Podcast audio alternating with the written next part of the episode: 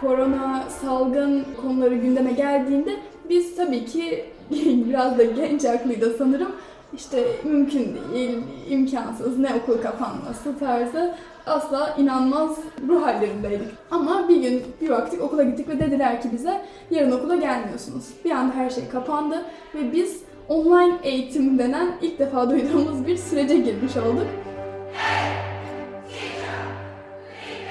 Geçtiğimiz yıl tüm dünyada birçok alanda olduğu gibi eğitim alanında da büyük bir şok yaşandı. Bu öyle bir şok ki henüz boyutlarını, derinliğini tam olarak görebilmiş değiliz. Ama yavaş yavaş her şey eski düzenine girerken acaba geçtiğimiz yıldan aldığımız dersler eğitim alanında bir değişikliğe gidip gitmeme konusunda bize herhangi bir şey öğretti mi? Acaba Türkiye'de bu krizden alınan derslerle yepyeni bir eğitim sistemi kurulabilir mi? Tarihe bakınca büyük krizlerin hep büyük sosyal değişimlere yol açtığını görüyoruz. Örneğin 2. Dünya Savaşı'ndan sonra bu acıların tekrar yaşanmaması için Avrupa Birliği kurulmuştu. Acaba Covid salgını da eğitimde köklü bir değişimin yaşanmasına sebep olabilir mi? Kaldı ki tüm dünyada şu anda bunu konuşuyor. Bugün yaklaşık 100 öğrencili küçük bir devlet okulundayım. Normalde hafta içleri ilk ve orta sınıfların cıvıltısı ve gürültüsüyle yankılanan bu bahçede salgın koşullarından dolayı kuş sesinden başka hiçbir şey duyulmuyor. Kuşlar, kediler ve okul müdürüyle benden başka kimsenin olmadığı bu bahçede son bir, bir buçuk yılın nasıl geçtiğini müdür hanıma soralım. Hocam, bu boşluktan sıkılmış olmalısınız. Nasıl gitti geçtiğimiz eğitim öğretim yılı? Nasıl sorunlar yaşadınız? Tabletti, internet bağlantısı evet bizde pek sıkıntı olmadı ama aslında asıl sorun o değildi. Yani veli evdeki çocuğu derse bilgisayarın başına oturtmaya ben ne yapabilirim? Farz edelim o bile olmasa çocuğun eğitimine nasıl katkı verebilirim? Yani Hiç burada düşünülmemişti. tabii bir de burada sanki şöyle olmadı mı? Veliler öğretmen rolü oynamaya başladı. E, mecbur kaldılar. Otur dersin başlıyor, Tabii, gir. Tabii tabii. Bu sefer o anne sevgisi, baba sevgisinin ötesine geçildi Aynen, değil mi? öğretmen oldular. E şimdi öğretmenleri, şimdi bir öğretmen sınıfta o an dersin akışına göre espri yapabilir, derste coşkuyu artırabilir. Mesela onu ben hep bir handikap olarak görüyorum. Veli derse kulak misafir olup ekran gerisinden dinleyerek bu kez de öğretmen denetlendiğini, izlendiğini gördüğü için normalde sınıfta yapacağı bir espriyi yapamayıp sadece akademik bilgiye yüklenmek durumunda kaldı. Çok yazık. E, 30 dakikalık dersler, çocuk bağlandı, düştü derken hadi süreç bitti. Konuşabildi mi, katılabildi mi? Tabii. Değil mi? Veya bakanlık işte ekran açmayın, zorlamayın demişti. E, ekranı çocuk açmadığı sürece orada seni dinliyor mu, dinlemiyor mu bilemiyoruz. Bir de aksi taraf oldu. Biz cep telefonlarından bunları kurtarmaya çalışırken tamamen ekrana mahkum oldular. Ki ben hani öğretmen olarak asla okulun sadece akademik dersler için gerekli olduğunu düşünmeyen biriyim. Onların kişilik gelişimi için çok önemli sosyal gelişimleri için çok önemli. Yoksa biliyorsunuz akademik her yerden o bilgiye ulaşıyor.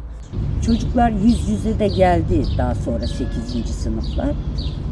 Hani ben çok üzüldüm gerçekten. Donmuşlar. Sanki o an tahtada ben anlatırken o ekran kayıyor. Bir dizi film seyrediyor ya da bir film izliyor gibi artık sınıfın içinde sana bakar hale gelmiş. Günaydın çocuklar diyorsun, ses gelmiyor. E, aileleriyle konuştuğumuzda hocam hiç kapı dışarı çıkmıyor. Geldiler sınav yaptığımızda gayet başarısız bulduk onları. Derslere katılım oranı nasıldı diye soracağım ama aslında çok da gereksiz bir soru gibi algılanabilir bu konuştuklarımız çerçevesinde. Yani katılan nasıl katılıyor Evet. diye anlattınız. Ama bir yandan da hiç katılamayanlar var mıydı? 9 öğrencimiz vardı hiç katılamayan. Kaç öğrenciden? Ya 90 öğrenciden Öğrenciden 9 9 öğrenci.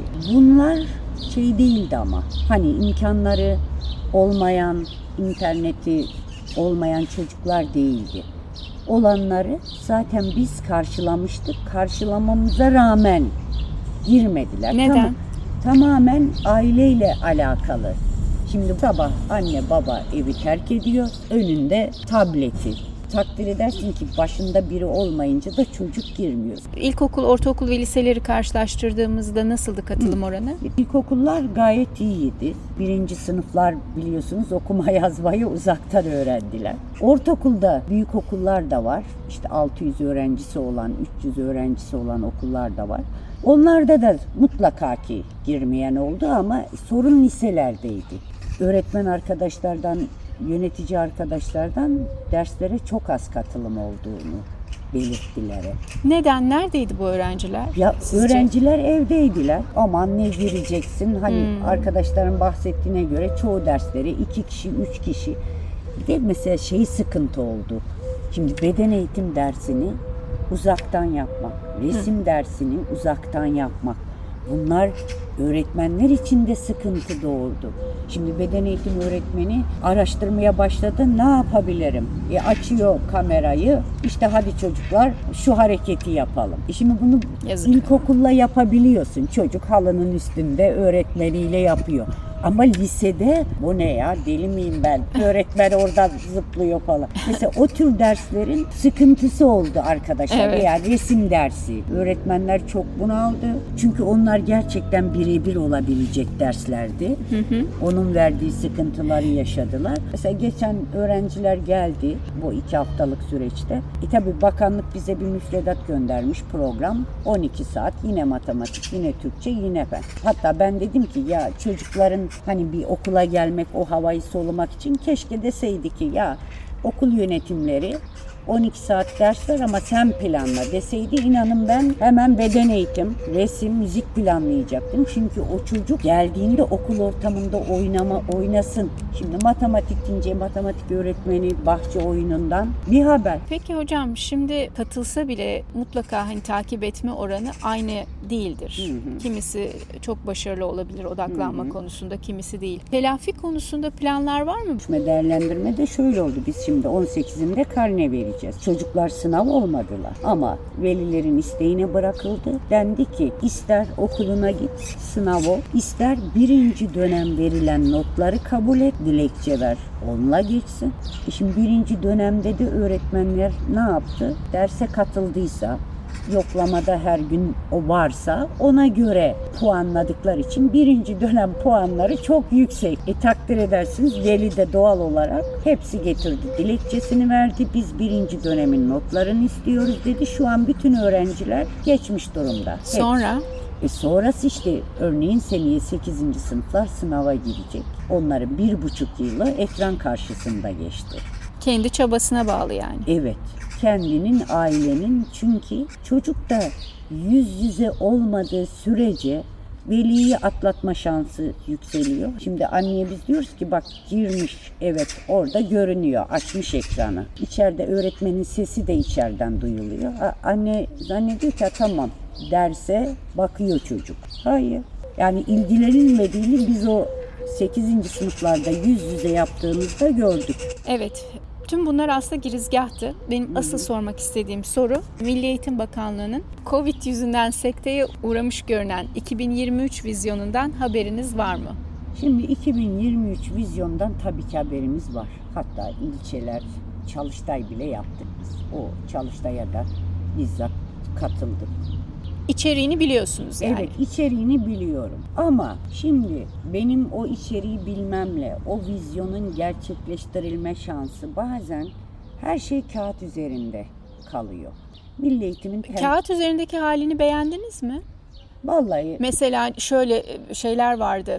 İşte müfredatı çok ayrıntılı yapmayacağız. Demin sizin söylediğiniz şey öğretmenlere, okullara bırakacağız. Sadece bir çerçeve ihtiyaçlara göre onlar kişiselleştirilmiş eğitime Evet, geçecek ama gibi. uygulamada böyle olmuyor işte. Bir belge yayınlanıyor, herkes okuyor. Ama bu pandeminin de girmesi, mesela okulların stratejik planları var takdir edersiniz ki. ilçelerin var, bakanlığın stratejik planı var. İşte 2023'e kadar. E bakıyorsunuz hepsi çöp oldu gibi. Şimdi vizyon belgesi dediğinde ben sadece Ya bu ülke yetiştirdiği temel eğitimdeki bir nasıl vatandaş istiyor? Asıl önemli olan soru bu. Müfredatı azaltması, çoğaltması değil. O değil. Sizce nasıl bir vatandaş Ya istiyor? işte Belli mi değil şimdi- mi? Hayır. Milli eğitimin bakın amaçlarını okuduğunuzda çok güzel. Özünde mesela der ki soran, sorgulayan, araştıran nesil yetiştirmek. Buna itirazımız var mı? Yok. Ama şimdi öyle bir şeyi ben hissetmiyorum. Yani öğretmen yetiştirilmesinde de o şey yok. Biliyorsunuz öğretmenin eskiden bir toplumu değiştirme misyonu vardı.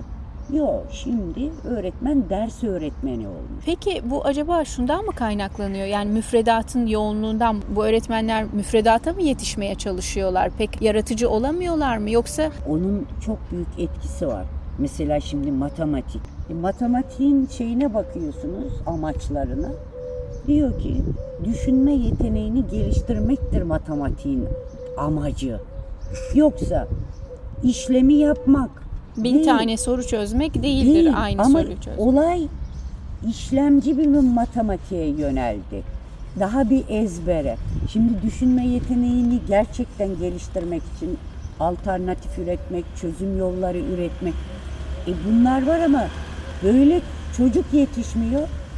Yani öğretmenlerin 2023 vizyonunda iddia edildiği gibi müfredatı ihtiyaçlara göre değiştirme yetkisi yok şu anda. Var evet, mı? yok. Ve sınav endeksli bir ülke olduğumuz için biz stratejik planda vizyon belgesinde ne yazarsa yazsın öğretmen tahtaya çıkıyor. Bakanlığın hazırladığı kitapların dışında başka bir kaynak da kullandırmak yasak çocuklara. Oysa ya araştırsın o temel olsun ama e şimdi orada bile araştırmanın önünü kesmiş oluyorsun.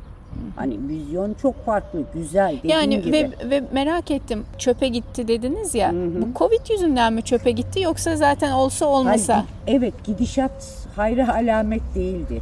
Dediğim gibi öğretmenin artık sadece ders öğretmeni. Öğretim başka, eğitim başka. Onlar ayrı. Evet ama Mesela şu an eğitimci kimliği azaldı. Öğretmen sadece dersin öğretmeni oldu. evet çok önemli bir şey Eğitimci söylüyorsunuz. olmak bambaşka bir şey. Adanmışlık ister, işte toplumu değiştirmek. Bunun sebepleri ne peki? E şimdi sen öğretmeni birçok şeyden uzaklaştırırsan, sen sadece sınıfına gir, başka hiçbir şeye karışma, de ne bileyim sivil toplum örgütlerinde görev alma, yönlendirme dersen e, Zaten paran da yok başka e, sosyalleşmek için. evet, değiş- yani bu 2018 yılında kabul edilen, açıklanan bu vizyondan sonra herhangi bir olumlu bir gelişim, öğretmenlerin eğitimi vesaire hiçbir şey olmadı diyorsunuz. Şimdi- yani Covid başlayana kadar Evet. da. Şimdi açık uzaktan eğitimle Milli Eğitim birçok eğitim programı veriyor. Öğretmen gönüllü. Zorlamıyor. Ama öğretmende o gönüllülük kalmamış. Öğretmenlerde şu kayboldu. Ha başka birini eğitmekten başka kendi eğitimini bu illa bir hizmetçi eğitim olması gerekmiyor. Öğretmen artık okumuyor, öğretmen araştırmıyor, düşünmüyor. Bunlar ne yapıyor? Öğretmen de ha tamam mı ben dersime girerim, dersimi yapar, çıkarım. Onun için vizyon belgesi mesela ekonomik olarak belki birçok insan öğretmen de bu ülkenin bir vatandaşı, çocuğu okuyor, okutacak kirası var. Yani o kadar problem ki çok da büyük paralar falan alınmıyor zaten. Öğretmen şimdi bu gündelik hayata da şey yapınca böyle adanmışlık, idealistlik kalmıyor. O zaman bu vizyonun önündeki en önemli engellerden biri zaten yaratılan bu ortam. Öğretmenlerin Kesinlikle. öğrenme, öğretme e, sevincini kaybetmiş olması Evet, belki. evet. Yani o çok tabii şimdi toplum değişiyor. Toplum değişince öğretmen de toplumun bir üyesi. Doğal olarak o da değişiyor. Sizce 21. yüzyıla uygun bir eğitim sistemi kurmak için ne yapmak gerekiyor? Yani yapılacaklar belli de hani vizyona baktığımızda Milli Eğitim Bakanlığı'nın yapılacaklar belli de nasıl yapılabilir? Şimdi insan gücü gerçekten potansiyeli olan bir ülkedeyiz. Ama biz bunu asla doğru yere kanalize edemiyoruz. Şimdi sanat, edebiyat, kültür diyoruz. İlkokullarda veya ortaokullarda bir saat müzik dersi var. Bir saat resim dersi var. iki saat beden eğitim dersi var. E ilkokulda Her sınıf öğretmeni beden eğitimci değil, müzikten anlamayabilir, sanatla ilgisi olmayabilir. Bakın ya biz ta ilkokuldan itibaren üniversite endeksli yetiştiriyor. Ne kadar şimdi vizyon belgesinde artık mesleki eğitime daha ağırlık verilse de gerçekten onların başarıları ön plana çıkarsa da zihinlerde de olan, uygulamada da olan o ilkokuldan başlayacak, akademik olarak üniversiteye girecek. Oysa hiç buna gerek yok. İlkokuldan itibaren meslek seçimi çok önemli. Çocuğu bir mesleğe yönlendirmek, yeteneğini keşfetmek. Ben bazen üzülüyorum ya diyorum bak belki şu çocukların o kadar içinde spor yeteneği olan biri vardı ki bak heder oldu gitti. Belki resme yetenekliydi. Yok. E onların da ölçme değerlendirmesi takdir edersiniz ki öğretmenler bas yüz bas yüz ver. Hani önemsiz dersler. Oysa ya biz sadece para, ye, iç, yat insan olarak onları bizim kendimizi gerçekleştirmemizde en önemli nokta aslında. Ee, peki siz eğitim bakanı olsaydınız ne yapardınız? Ben- Nasıl bunun uygulamaya geçirirdiniz? Vallahi ben onu dediğim gibi bir kere ilkokulda sanat ve spor derslerine ağırlık verirdim ve branş öğretmenlerinin girmesini sağlardım. Diğer öğretmen de girsin Türkçesini. Peki hocam bu vizyon belgesine göre belki hani bilmiyorum buralara gelmemiştir, uygulanamamıştır ama orada da amaç güya bu atölyeler kurulacak okulda çocukların el becerilerine önem verilecek, Evet. kişiselleştirilecek eğitim İşte. çocuğun yeteneğine Evet göre. bakın onlara hiç itirazım yok. Biraz önce dedim ya ben. Evet kağıt üzerinde her şey mükemmel. Bakın ben sınıfımın birini atölye yapayım dedim. İşte onu yapıyor Milli Eğitim. Birçok yerde de yaptı. Hı, en küçük bir devlet okulunda bile Aynen. yapılıyor mu bu? Evet evet En ama şimdi bakın Covid ben döneminde şimdi bu oluyor yani. tabii ama bak şimdi söyleyeceğim neden olmadığını. Biz de dedik ki iyi ne yapabiliriz? Hani bir tane güzel görsel sanatlar atölyemiz olsun. Bunu yapalım. Müracaatımızı yaptık. Bakanlık tamam demiş. Bize resmi yazısı geldi. İl Milli Eğitim'den biri geldi. Ölçüyü aldı. Dedi ki hocam sizinki dedi ihale olmuş. Yapılacak. Ay aman ne güzel. Sonra ya bundan ses çıkmıyor. Ben bir ili arayayım dedi. Aradığında "E, hocam o atölyeleri, ihaleleri İl Milli Eğitim Müdürü iptal etti. Sebep? Yani birçok şey var. Mesela benim bütün elektriğimin komple değişmesi lazım. İş güvenliği ile ilgili yazışmalar var ki tehlike arz eden yani. Peki bu acaba Covid zamanı temizliğe harcanmış olabilir mi öğrenciler Yo görecek yo diye? daima şimdi bizim maske ihtiyacımızı şunu bunu karşıladı. Ama asla bakın ilkokullardaki bütçeyi bakanlık sadece neyin ödüyor? Suyunu, elektriğini, yakıtını. Ortaokulunda öyle. Liselere belli ödenekler gönderiyor. Şimdi biz mesela ben bağış almaktan ve öğrenciyle o para meselesini konuşmaktan oldum bittim nefret etmişimdir. Doğru da bulmam ve almıyorum da. Ama bu okulun sadece ihtiyacı yakıt, su ve elektrik değil. İlk öğretime aktarılan ödenek yok. İşte öğrenci başı dediler. İşte okula ödenek baktık 75 kuruş. Oysa ben şimdi niye bir hayırseverin peşine, niye Tabii ki. bir okulumda gerçekleştireceğim bir şey için ona buna git. Ne kadar da zor bir iş. E, aynen en nefret ettiğim şey. Ama ne yapıyorsun? Ona mahkum kalıyorsun.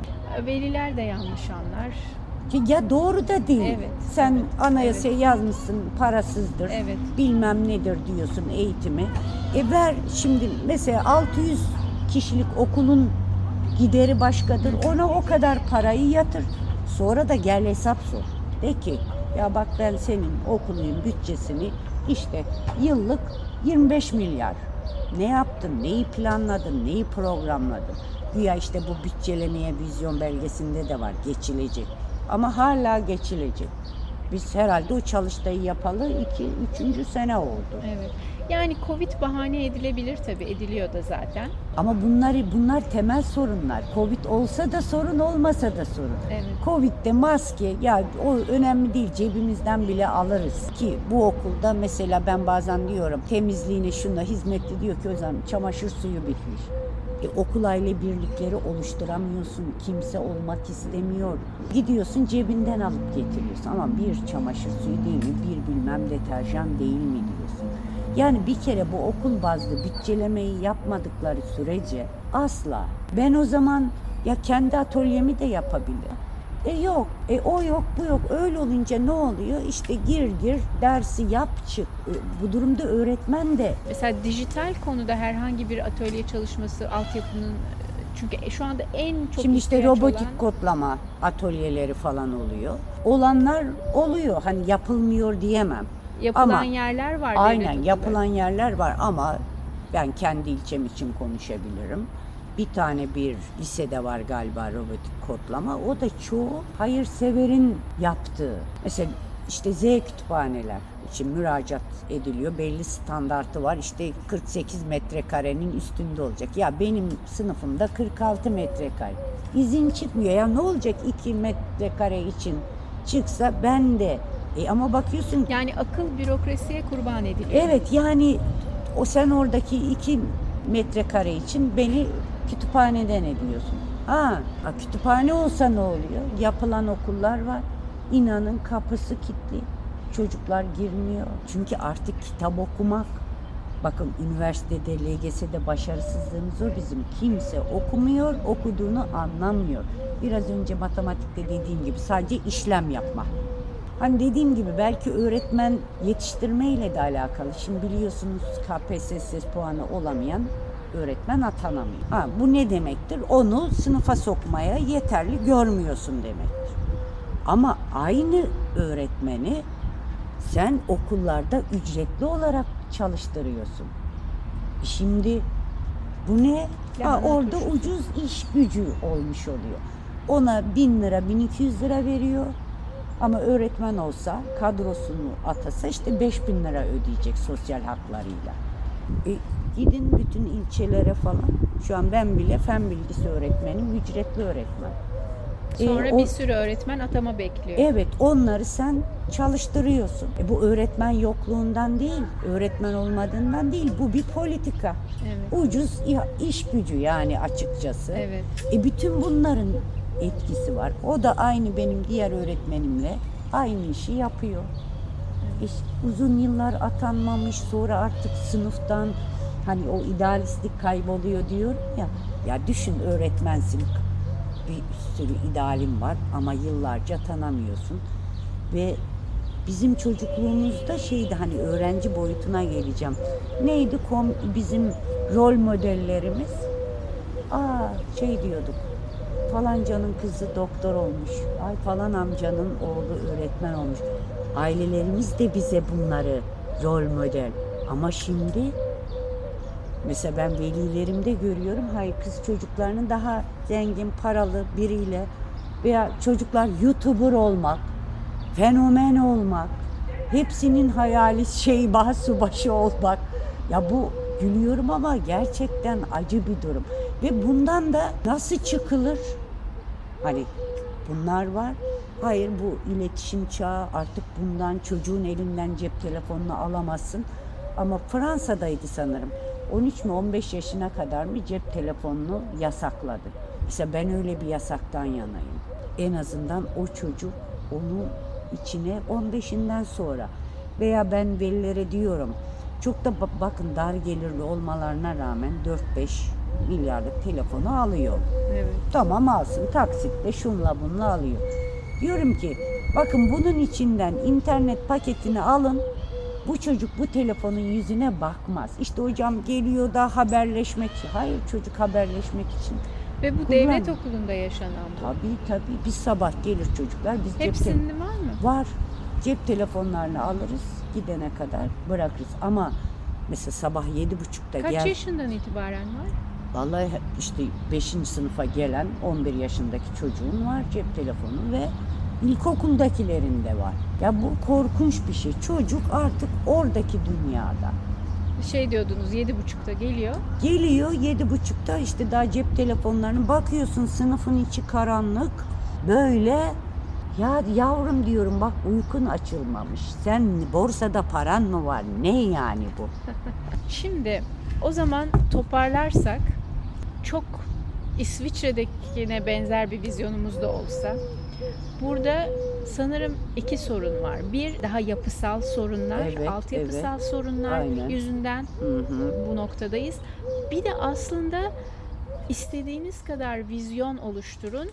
Böyle bir toplumda yaşarken zaten çok zorlanıyor Ya öğretmenler. evet yani Onu anlıyorum. toplumun genetik kodlarını falan unutmamak gerekiyor. Yani hiçbir şey tepeden inmiyor. İşte o çocuğun o cep telefonunu alırken o velilerin yaklaşımı biz görmedik o görsün. İşte biz ağlamadık o alsın. Hani Ya da arkadaşlarının yanında ha, ezilmesin. mahcup olmasın gibi şeylerle. Bunun bakın okumuşu da aynı duyguyla hareket ediyor. Cahili de. Yoksulu da zengini de. Yoksulu da zengini de. Plan program yapamaz hale gelmek, günü kurtarmaya çalışmak. Mesela şu an eğitimde de olan bu. Günü kurtarmak. Veya günlük hayatlarımızda da bu. Günü kurtarmak. Her şey para. E ama bakıyorsun işte haram para yeme. İşte komşun açken tok yatan bizden değildi. E bakıyorsun bunlar öğrenilmemiş. Hani hiç kimse ya bu haramdır. Bu işte ya şu insanlara yardımcı olan duygusu yok. Bir de artık bizim ülkemizde hak ederek bir yere gelmek yok. Ben seni işaretleyeyim. Mesela şimdi kurum yöneticileri okullar için söyleyebilirim. Mesela bir yıllık öğretmen okul müdürü yapılıyor. Ya olmaz. Bakın bu neden? Onun hani tecrübesinin sınıf yönetiminde kazanması lazım. O, o sınıfta çünkü o sınıfta her tür çocuk var. Sen eğer 5 yıl bir sınıfı yönetememişsen, bir tecrübe edinememişsen sen okulu yönetemezsin. Tabii canım sadece, Sadece- dizilerden görürsün. Aynen yani. sadece o Evet. koltuktan güç alarak ahkam kesersin, bağırırsın, okulunda mobbing uygularsın. Bu her Mesela- meslek dalı için Evet geçerli. bu birinin işaretiyle bir koltuğa oturuyorsun. Sonra bir başkasının işaretiyle kalkıyorsun. Hiç kimse hani ben bunu hak ettim, çalıştım, geldim diye bir özgüveni ben yok. şurada bir e, inisiyatif alayım da Evet şu çünkü özgüveni güzelleştireyim. aynen diyemez çünkü orada bir yanlış yaparsam yerimden olurum korkusu var. Ama sen bir özgüvenle oraya gelmiş olsaydın hakkınla yapardın ve göze de alırsın. Göze almadığın sürece değişimi de sağlayamaz. Tabii o da var ve bu bütün iş yerleri içinde. Evet, Aslında evet. birazcık liderlik de galiba bulunduğun ortama etki edebilmektir de değil mi? Evet evet yani yoksa hani bizdeki o klasik müdür tipi, klasik lider tipi emreden, bağıran çağıran, karşısında şey yok ya bunlara gerek olmadan da Evet. birçok işi yürütebiliyorsun. Öğrenci seni severse dersi de seviyor ya. Evet. Yani eğer bir yönetici, öğretmen onun adil olduğunu, beni sevsin sevmesin, benim özlük haklarımda, bana davranışında, ders programında yani bana değer vererek davranıyor. Hiç hak yemiyor, birilerinin tarafını tutmuyor duygusunu verdiğin an işin daha güzel yürür. Ha, çok iyi bir insan olabilir herkes, çok donanımlı da olabilir ama adil olmadığı sürece yöneticilikte gerçekten klasik yönetici olur. Karşıdaki de korkar. 80'lerde Ha, kalmış. bazen bakarsın dersin ki hani bir takım durumlarda ya bizim insanımız ya despotluktan anlıyor galiba diyorsun.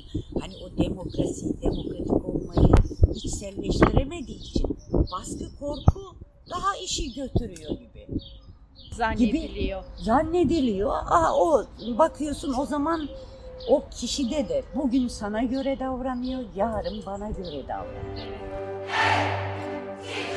Ziya Selçuk hakkında ne düşünüyorsunuz? Eğitimci olduğu için ilk geldiğinde bu diğerlerine benzemez falan demiştim.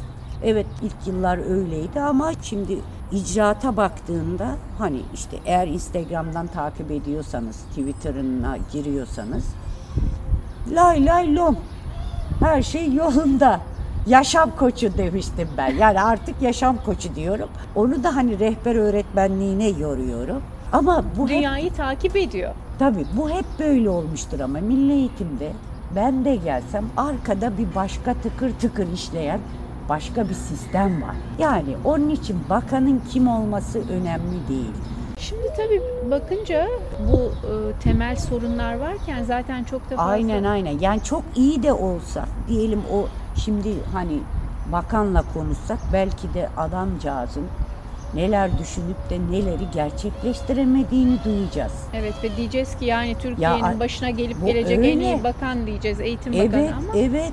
Nasıl ben de işte mevzuata bağlı olarak yapmak isteyip ama yapamadığım birçok şey varsa o